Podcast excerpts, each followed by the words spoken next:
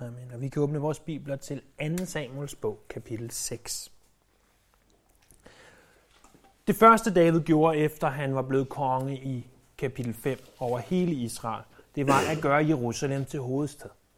Det næste, han nu gør, efter at han har gjort Jerusalem til hovedstad, det er at bringe pagtens ark til Jerusalem.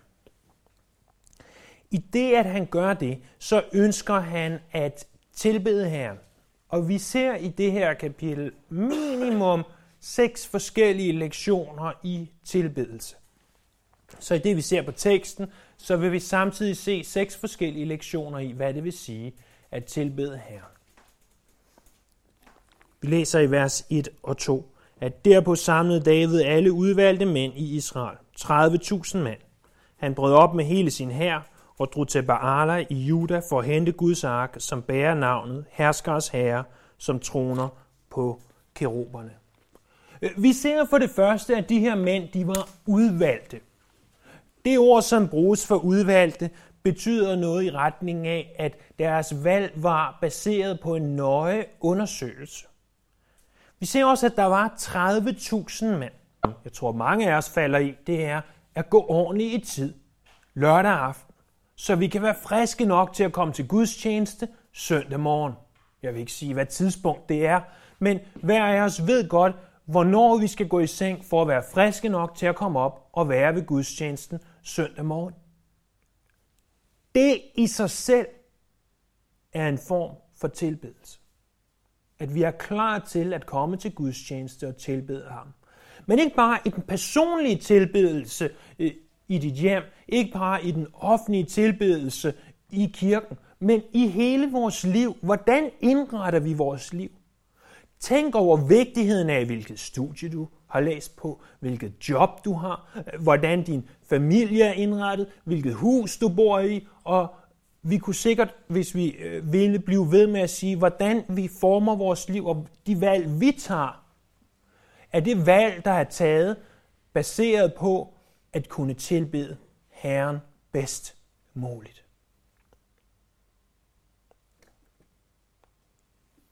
Vi læser så videre. I vers 3, at de satte Guds ark på en ny vogn og førte den fra Abinadabs hus på højen. Usa og Akio og Abinadabs sønner kørte vognen. Usa gik ved siden af Guds ark, og Akjo gik foran den. Men David og hele Israels hus dansede af alle kræfter for Herrens ansigt til sang og til spil af sitar, harper, pauker, sistre og symbler. Men da de kom til Nakons tærskeplads, rakte Usa ud efter Guds ark og greb fat i den, fordi okserne snublede. Da flammede herrens vrede op mod Usa, og Gud slog ham ihjel på grund af hans forseelse, og han døde der ved Guds ark. David havde alle de bedste intentioner i det, at arken skulle føres fra øh, Kirjat Jerim eller Bala op til Jerusalem. Så han havde taget sine 30.000 mænd, havde taget øh, sine øh, øh, garder, eller hvad de var, der gik foran og spillede på øh, instrumenterne, og, og de dansede, og de festede, og det skulle være en fest, det her, at Guds ark skulle komme til Jerusalem. Han vil også, hvis, hvis Guds ark skal transporteres, så skal det være på en ny vogn. Han ville ikke have en gammel, brugt, slidt vogn, der havde været brugt til andre ting. Nej, det skulle være på en ny vogn.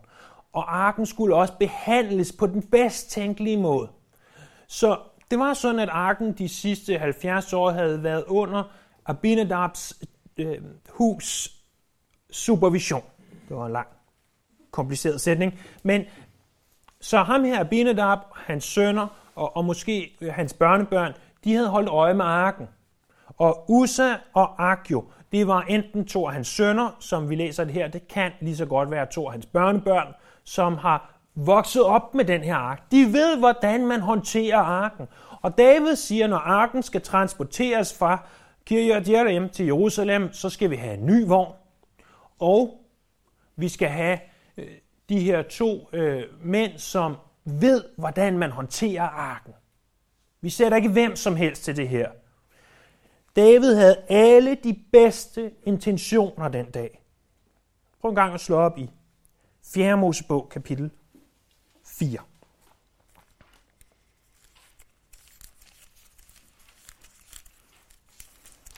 Fjerde Mosebog, kapitel 4, vers 15.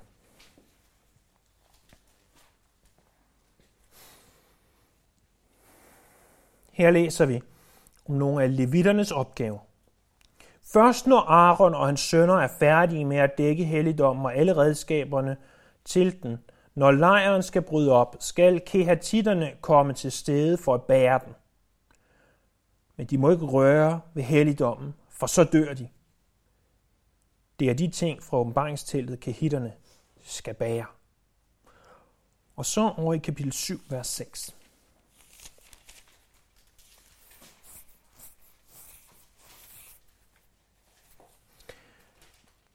7.6. Så tog Moses vognene og okserne og gav dem til levitterne. To af vognene og fire okserne gav han til gershonitterne, og, og de her kehetitterne, gershonitterne, det er altså underfamilier af levitterne. Til gershonitterne til deres arbejde. Fire af vognene og otte af okserne gav han til meraritterne, igen levitter, til deres arbejde under ledelse af præsten Itamar, Arons søn. Men kehatitterne gav han ikke noget for de havde fået overdraget arbejdet med de hellige ting. Dem skulle de bære på skulderen.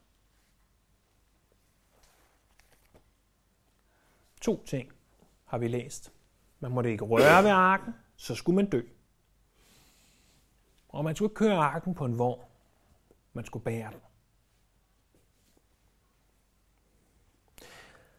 Så når vi forestiller os, at den nye vogn med okserne foran, med Usa og, øh, og med Akio, øh, enten kørende vognen eller gående ved siden af. Vi er lidt i tvivl om præcis, hvordan teksten skal oversættes. Kommer der, og pludselig så er der altså en af okserne, der snubler. Og Usa, ud af bedste intention, siger, arken skal ikke falde, arken skal ikke gå i stykker. Jeg kaster mig over, eller gør et eller andet for at stabilisere arken. Han rører ved den, og så slår Gud ham ihjel.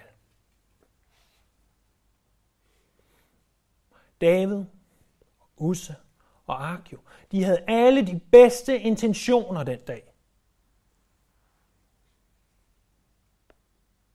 Men tilbedelse, venner, er ikke bare gode intentioner. Vi kan ikke bruge vores gode intentioner og hvad vi føler er rigtigt som en undskyldning for at gå imod det, som Gud han foreskriver i sit ord.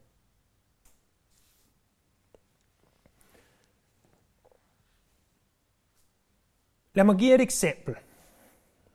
Det er ikke et eksempel, som peger på nogen bestemt eller noget bestemt, men noget, vi ser praktiseret i visse dele af Guds kirke. For i 1. Korintherbrev, kapitel 14, vers 27, der står om tungetale, at hvis nogen taler i tunger, så, højst, så to eller højst tre og en af gangen.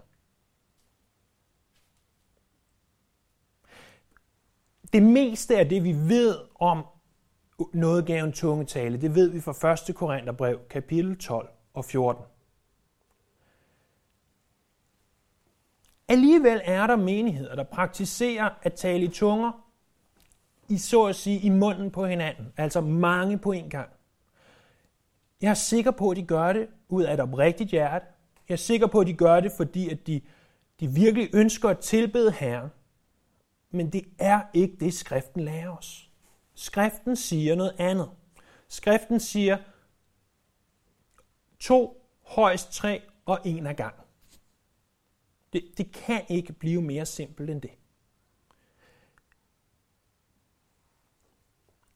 Vi kunne tage det her, jeg kæmpede for at finde andre gode eksempler, og jeg er sikker på, at de er der. For jeg, og jeg er sikker på, at, at du og jeg selv har gode intentioner i vores tilbedelse ind imellem. Vi gør ting ud af et godt hjerte.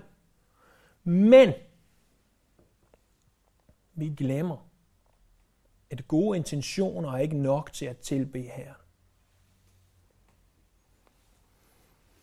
Så læser vi videre at, i vers 8, at David blev vred over, at Herren var brudt løs mod Ussa. Derfor kaldte han stedet for Peres Ussa. Det hedder det den dag i dag. Ved den lejlighed blev David grebet af frygt for Herren og sagde, hvordan skal Herrens ark kunne komme hjem til mig? Og han ville ikke flytte Herrens ark hjem til sig i Davids byen, og han satte den hen i Gatitten, Obed Edoms hus. Der står, at David blev vred. Jeg har egentlig altid forstået det, som om han blev vred på Gud. Det står der ikke noget om. Der står bare, at han blev vred. Og, og faktisk i det, jeg har, har læst bibelkommentatorerne og, og dem, der har, har sagt noget om det her, så, så er der adskillige, der siger, at det er ikke det er ikke Gud, han bliver vred på, det er sig selv, han bliver vred på, for han vidste udmærket, hvad der stod i lov. Og alligevel, så i sin begejstring havde han glemt, hvad der stod. Øh, jeg, jeg kan godt forstå, at hele den her situation, det, det virker så, så voldsomt, at Usa han øh, gør det her for at, at redde arken, og så bliver han slået ihjel. Og jeg kan godt forstå, både hvis David var blevet vred på Gud øh, i, i sin menneskelighed, øh, jeg kan også godt forstå, øh, at han blev vred på sig selv, fordi han vidste godt, han vidste bedre. Han burde vide bedre. Hvor med alting er, så bliver han vred. Han kalder stedet, den her tærskeplads, Perez Usa. Og det er rimelig almindeligt, at man navngiver steder på Bibelens tid efter visse hændelser, der sker der. I øvrigt, som en sidenote, prøv at se, hvis I har en sådan almindelig øh, såkaldt dronningens bibel, dansk oversættelse af 92, hvor der er kildehenvisninger, nederst til højre, der står ud for kapitel 6, vers 8, på hebraisk er der ordspil mellem Peres Usa og brudt løs imod Usa. Øhm, når de valgte at bruge ordspil, så betyder det næsten altid, at det er det, det betyder. Det er ikke bare et ordspil, det betyder det her. Så øh, det kan være vigtigt i vores egen læsning af Bibelen, hvis vi skal forstå de her indimellem mystiske navne. I det, at David han ser, hvad der sker. Og, og jeg er sikker på, at han kendte historien om en hel by, eller en stor del af en by, der blev udslettet 70 år tidligere, så øh, på grund af arken, så siger han, arken, den skal ikke hjem til mig lige nu. Jeg skal ikke have det der ind i mit hus, fordi jeg kommer til at dø, hvis den er i mit hus.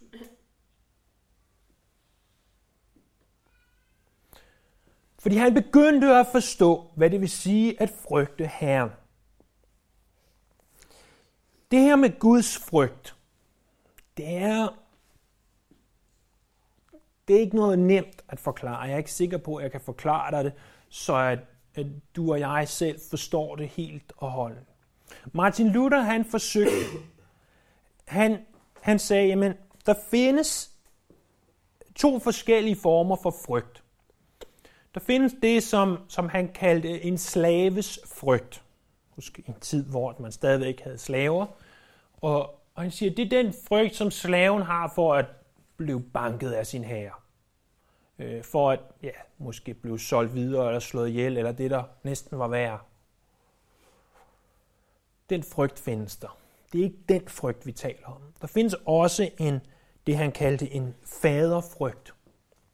Og det er altså den, ikke bare respekt, men, men ærefrygt, som et barn har for sin, sin far. Det her, det kan være ekstremt svært at relatere til her i det 21. århundrede. Fordi vi har ikke slaver. Vi heldigvis, det skal vi heller ikke have.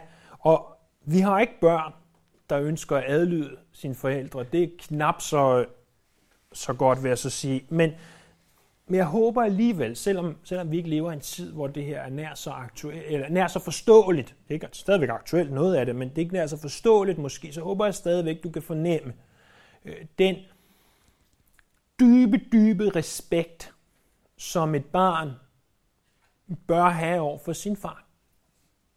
Og, og det er den form for øh, øh, respekt, som eksisterer mellem os og Gud. Men det er mere end det. Det er også en decideret frygt. En frygt for straffen, hvis vi ikke tilhører ham. Altså sagt med andre ord, at, at vi frygter helvede. Øh, ja, mere simpelt kan det nok ikke siges. Og, og jeg ved godt, at, at det her, det kunne man tale langt og længere om, og tale, at vi skal ikke gå og være bange for, og, og så videre. Nej, ikke i sig selv, men det er ikke målet. Det er ikke målet at frygte. Det er et middel til målet, nemlig tilbedelse af Herren. Og det, det her, det er det tredje øh, princip, vi ser for tilbedelse her. Det er at have ærefrygt for Herren. Ha, have den her sunde, sunde gudsfrygt for Herren. David han så, at han havde, øh, han havde syndet imod Herren, og så stoppede han op, og så huskede han på, hvem det egentlig var, han tilbad den dag.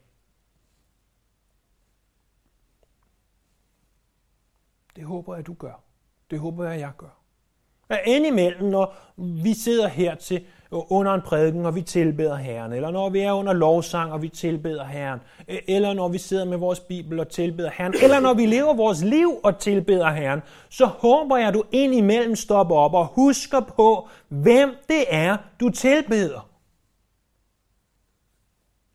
Det er ikke en død stenstøtte. Det er ikke engang et menneske, du tilbeder.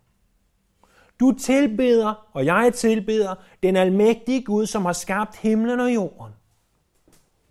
Den almægtige Gud, som har magt til at frelse. Den almægtige Gud, som har magt til at lade os gå fortabt. Tak, at frelsen er større og vigtigere end fortabelsen, men magten er der. Det er ham, vi tilbeder. Må vi aldrig glemme det. Må vi aldrig glemme at, at have den sunde respekt, der viser, hvem er det egentlig, vi tilbeder. Må vi have ham for vores øjne, når vi tilbeder. Som vi skal se om lidt, så betyder det ikke nødvendigvis det, du tror, det betyder. Øh, du skal ikke se en, øh, med al respekt for Indre Mission, men en eller anden fiskerne film ind for dine øjne, hvor de sidder øh, over i det dybeste Vestjylland og, og, øh, og overhovedet ikke vil tale med andre og gøre andre ting, og, og et eller andet, det aner ikke, hvordan det var. Vi levede ikke for 100 år siden, men, men det, som historien har ligesom gengivet for os, om end det ikke måtte være rigtigt, det er ikke det, vi skal, det er ikke det, vi skal forestille. Men vi skal huske på, hvem det er, vi tilbeder.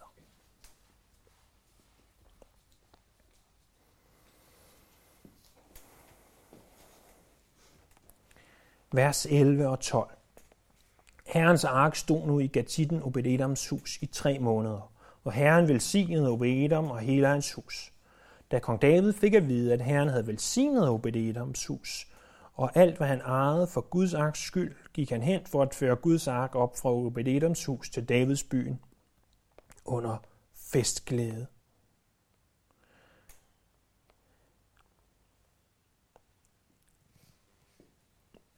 ham her Obed Edom, han øh, var levit, ved vi fra andet sted i skriften. Han kom formodentlig fra byen Gad det der i navnet øh, Gatitten. Han, arken kom til at stå i hans hus tre måneder. Da David så, at arken ikke bare slog mennesker ihjel, der kom til at ud af gode intentioner røre ved den, men at de rent faktisk blev velsignet, så tænkte han, den ark vil jeg alligevel gerne have. Jeg vil gerne have det fællesskab med Herren, som den her ark bringer. Så han går ned, og han, han bringer dem tilbage, og prøv at lægge mærke til det sidste ord i vers 12, at det er under festglæde. Og det er det, jeg mener med kontrasten til, til ærefrygt, til Guds frygt, det er, at, at Guds frygt betyder ikke, at, at vi øh, tager sort tøj på og dækker vores ansigt til, og, og slet ikke vil have øh, have noget med andre mennesker at gøre. Nej, tilbedelse af Herren er en fest. Hver eneste søndag, når vi samles, øh, så er det en fest. Også selvom øh, det ikke altid måtte synes sådan. Det er en fest. Og, og det ved jeg, at det kan jeg have svært ved, det kan du have svært ved. Men, men må vi bede Herren om, at han må skabe en glæde over at tilbe. At det ikke må være noget tungt, noget, noget som, som virker som en pligt, men, men som en fest i den betydning, som, som det har i bibelsk forstand. Ikke en værtslig fest. Det er ikke noget for at, at, øh, at behage os selv, men noget, som er glædeligt. Noget, vi ser frem til, som, som man måtte se frem til en fest, man rent faktisk glæder sig til.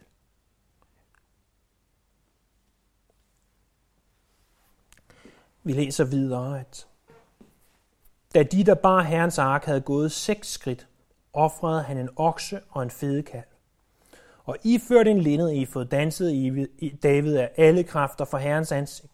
Således førte David og hele Israels hus herrens ark op under jubelråb og hornklang. Men da herrens ark kom til Davids byen, stod Sauls datter Michael og kiggede ud af vinduet. Og da hun så kong David springe og danse for herrens ansigt, følte hun foragt for ham.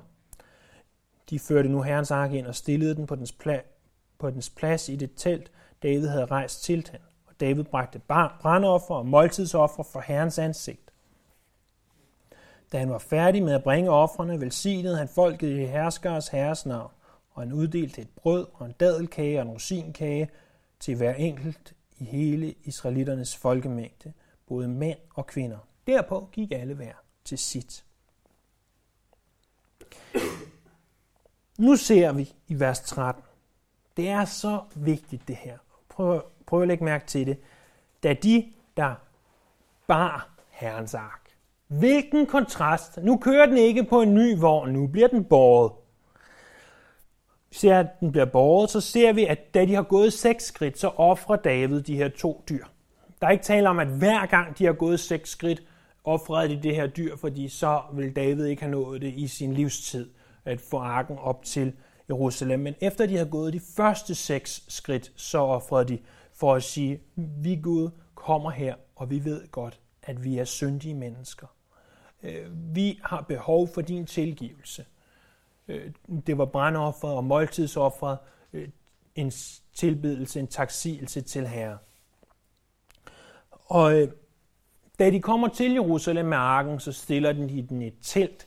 Det telt, som vi ikke mener er tabernaklet. Tabernaklet var stadigvæk ikke i Jerusalem. Så de stiller den i et telt, og de får lidt at spise, og så går de hver til sit. E-, egentlig det, som, som vi ser her i vers 13, det er det, der er nøglen i det her afsnit til vores femte princip for tilbedelse. Det er, at vores tilbedelse skal og må være bibelsk. Vi ser nemlig modsætningen af, at arken bliver kørt på en vogn og øh, at den nu bliver båret. At vores tilbedelse skal være bibelsk, betyder ikke, at vi gør nøjagtigt alt, hvad der står i Bibelen. Øh, ingen af os øh, offrer dyr på den måde, som der blev offret dyr her. Ingen af os går ud og hænger os selv, som Judas gjorde det, øh, håber jeg ikke, som tilbedelse. Øh, sådan kan der være ting, som vi siger, det kan godt være, at det står i Bibelen, men det betyder ikke, at det nødvendigvis er noget, vi gør øh, som kirken. Så er der sådan ting, som nævnes her i gange, så som at danse. Øh, nogle kristne, de danser. De ser det som en, en form for tilbedelse og har det godt med det. Og, og Gud vil se dem for det. Det mener jeg oprigtigt. Jeg kan ikke selv gøre det, mest af alt fordi jeg kan danse overhovedet. Punktum. Øh, men også fordi, at, at typisk i vores kultur, Øh, der bliver dans set som noget andet end tilbedelse. Øh, det bliver set som noget seksuelt, som noget øh, verden gør, og, og derfor er det ikke noget, der i, lad os bare sige, dansk kultur bliver brugt øh, voldsomt meget. I visse kirkegren gør det, og, og hvis det er almindeligt der, Gud velsigne det for dem for det. Og, og det er helt okay, så længe man ikke tiltrækker opmærksomhed til sig selv, så længe det ikke begynder at blive mærkeligt, øh, så øh, okay, vi, vi ser det i Bibelen. Men lad os prøve at vente om og så sige, de ting vi gør, det kunne være sådan noget som vores skriftlæsning til at begynde med i vores gudstjeneste. Det er noget, vi gør, fordi vi ser i Nehemias kapitel 8, at de læser skriften. Vi ser endda også, at de står op, når de læser skriften. Derfor gør vi det. Så noget som, at vi beder, behøver vel næppe argumentere for, at det er noget, vi ser i Bibelen. Øh, tusindvis af gange formodentlig, i hvert fald adskillige hundredvis af gange, ser vi bøn, bøn, bøn, bøn, bøn. Og, og vi læser om i Nye Testamente, hvordan bøn er er centralt i kirken. Når vi udlægger skriften, så gør vi det blandt andet, fordi at det er det, vi, vi lærer om i pastoralbrevene, det er det, vi ser Øh, også tilbage i Nehemias kapitel 8, det er det, vi ser i, øh, igen og igen også i, i det nye testamente. Når vi giver penge til Herren, så gør vi det, fordi Bibelen taler om det. Når vi synger, så bunder det i, hvad Bibelen siger om at synge. Kan det være, at vi fejler på nogle punkter? Naturligvis. Naturligvis kan der sagtens, og er der temmelig sikkert, ting i vores tilbedelse, som vi gør mere ud af tradition, end ud af, hvad skriften siger, vi skal gøre. Og må Gud korrigere os i de ting. I de ting, hvor der direkte står, det her skal du gøre, eller det her skal du ikke gøre, må Gud korrigere os i det. Og det her er jo slet, slet ikke uddybende. Jeg er klar over, at vi kunne tale om alt det her, hver af de her punkter, øh, i timevis og sige, hvad med det her, hvad med det her, hvad med det her, og, øh, og muligvis komme til nogle konklusioner, og muligvis sige, ja, jeg ved ikke, hvorfor vi gør sådan, men det gør vi. Så læser vi i de sidste fire vers. Vers 20-23. Da David vendte hjem for at velsigne sit hus, kom Sauls datter Michael ham i møde og sagde, hvor har Israels konge der opført sig værdigt i dag, da han blottede sig for øjnene af sine undersåtters trælkvinder? Det gør kun rykkesløse mennesker. David svarede Michael, det var for Herrens ansigt, jeg gjorde det. Det var ham, der udvalgte mig frem for din far og hele hans hus og indsatte mig som fyrste over Herrens folk, over Israel. Og for Herrens ansigt vil jeg danse og nedværdige mig endnu mere end nu og synge endnu dybere, synke endnu dybere i din agtelse. Men hos de trælkvinder, du talte om, vil jeg vinde ære. Og Sauls datter Michael fik til sin dødsdag ingen børn. Så forestil dig, at David er, for at sige det på moderne, vildt glad. Og han, han, kommer, han kommer hjem, og, og, og vi vil, hvis man var lidt mere åndelig, så vil man nok sige, at, at han var høj på helligånden, eller hvad vi nu vil kalde det. Og han kommer, han kommer hjem til sit hus og, og skal til at sige, nu skal du høre Michael og mine andre seks hustruer, hvad der, øh, er, øh, hvad der er sket. Og vi har fået arken til Jerusalem. Er det ikke bare fantastisk? Og tænk så, at Gud har tilladt os at, at få den her ark, hvor I, vi kan have nærvær med ham til Jerusalem. Og så kommer Michael ham i møde i stedet for at sige, hvor er du dog værdig, David. Mærk, smag, sarkasmen. Det her, det bør en konge ikke gøre. En konge bør ikke ydmyge sig og tilbede Herren på den måde. Men David siger, hvordan jeg tilbeder Herren, det skal du ikke blande dig i. Hvis jeg vil ydmyge mig sammen med folket for at tilbede Herren, det skal du ikke blande dig i. Det her resulterer i, at Michael hun ikke får nogen børn. Om det er fordi, at de ikke øh, længere var intime sammen, øh, eller om det blot var fordi, at Gud lukkede hendes moderliv, det ved vi ikke. Men øh, hun fik i hvert fald ikke nogen børn som, som et resultat af den her øh, hændelse. Det leder os til det sjette og sidste af de her principper for tilbedelse, som vi ser. Lad være med at begrænse dig af, hvad andre tænker. Lad være med at begrænse dig af, hvad andre tænker. Men det her mener jeg ikke, at du skal gøre, som det passer dig. Øh, Bibelen er klar, over, øh, klar på, at, at Gud han er en ordens Gud, ikke en forvirringsgud. Det betyder ikke, at, at imens jeg står her og prædiker, så øh, går Niels i gang med øh, at prædike dernede fra, hvor han sidder, og I går i gang med noget andet og noget tredje samtidig med. Nej, sådan fungerer det ikke. Der må gerne være orden og, øh, og form på en gudstjeneste. Det er ikke det, vi taler om. Vi taler ikke om kaos. Men et godt eksempel, som jeg har set i masser af sammenhæng, øh, ikke så meget her, men, men i masser af sammenhæng, det er, at, at når en, der, der har behov for at tilbede Herren, Øh, Øh, under sang ved at stå op, rejser sig op. Det gør jeg indimellem selv. Så kigger øh, folk over på ham og siger, oh, ham eller hende rejser sig op. Jeg må også hellere rejse mig op, for ellers så virker jeg mindre hellig end ham eller hende, og det har jeg i hvert fald ikke lyst til.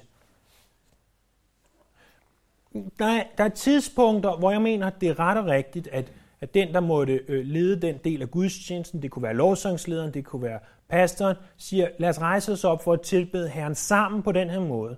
Og, og kan man, er man fysisk i stand til det, øh, så gør det ud af en fælles tilbedelse. Der er andre tidspunkter i gudstjenesten, såsom under lovsang, øh, hvor at, at det kan være passende selv at rejse sig op, fordi at man, man føler et behov for at tilbede Herren øh, og vise ham ære og respekt ved at rejse sig op. Men lad være med at kigge på, hvad andre gør. Tilbedelse afhænger ikke af, af din fysiske position først og fremmest, men af dit hjertes position. Hvordan dit hjerte er. Så at, fordi at jeg måtte rejse mig op øh, under tilbedelse, betyder det ikke, at du skal rejse dig op. Hvis du har mere behov for at sidde ned i stillhed og tilbede Herren, så gør det. Lad være med at tænke over, hvad andre tænker. Og det her kan også øh, helt sikkert bruges i mange andre dele af vores tilbedelse. Det her det er igen blot et eksempel.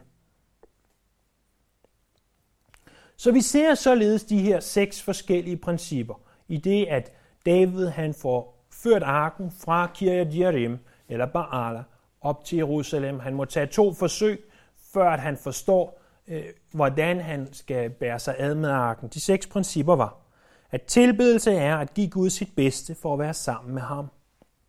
Tilbedelse er ikke gode intentioner. Tilbedelse er at have ærefrygt for Herren. Tilbedelse er, det skal være en fest. Tilbedelse skal være bibelsk. Og tilbedelse skal ikke begrænses af, hvad andre tænker. Lad os bede sammen. Og herre, vi er her i dag for at tilbede dig. Vi ønsker at tilbede i ånd og i sandhed. Herre, tilgiv os, når vi fejler. Tilgiv os, når vi træder ved siden af. Tilgiv os, når vi blot kommer med vores gode intentioner, men ikke gør det, der er bibelsk.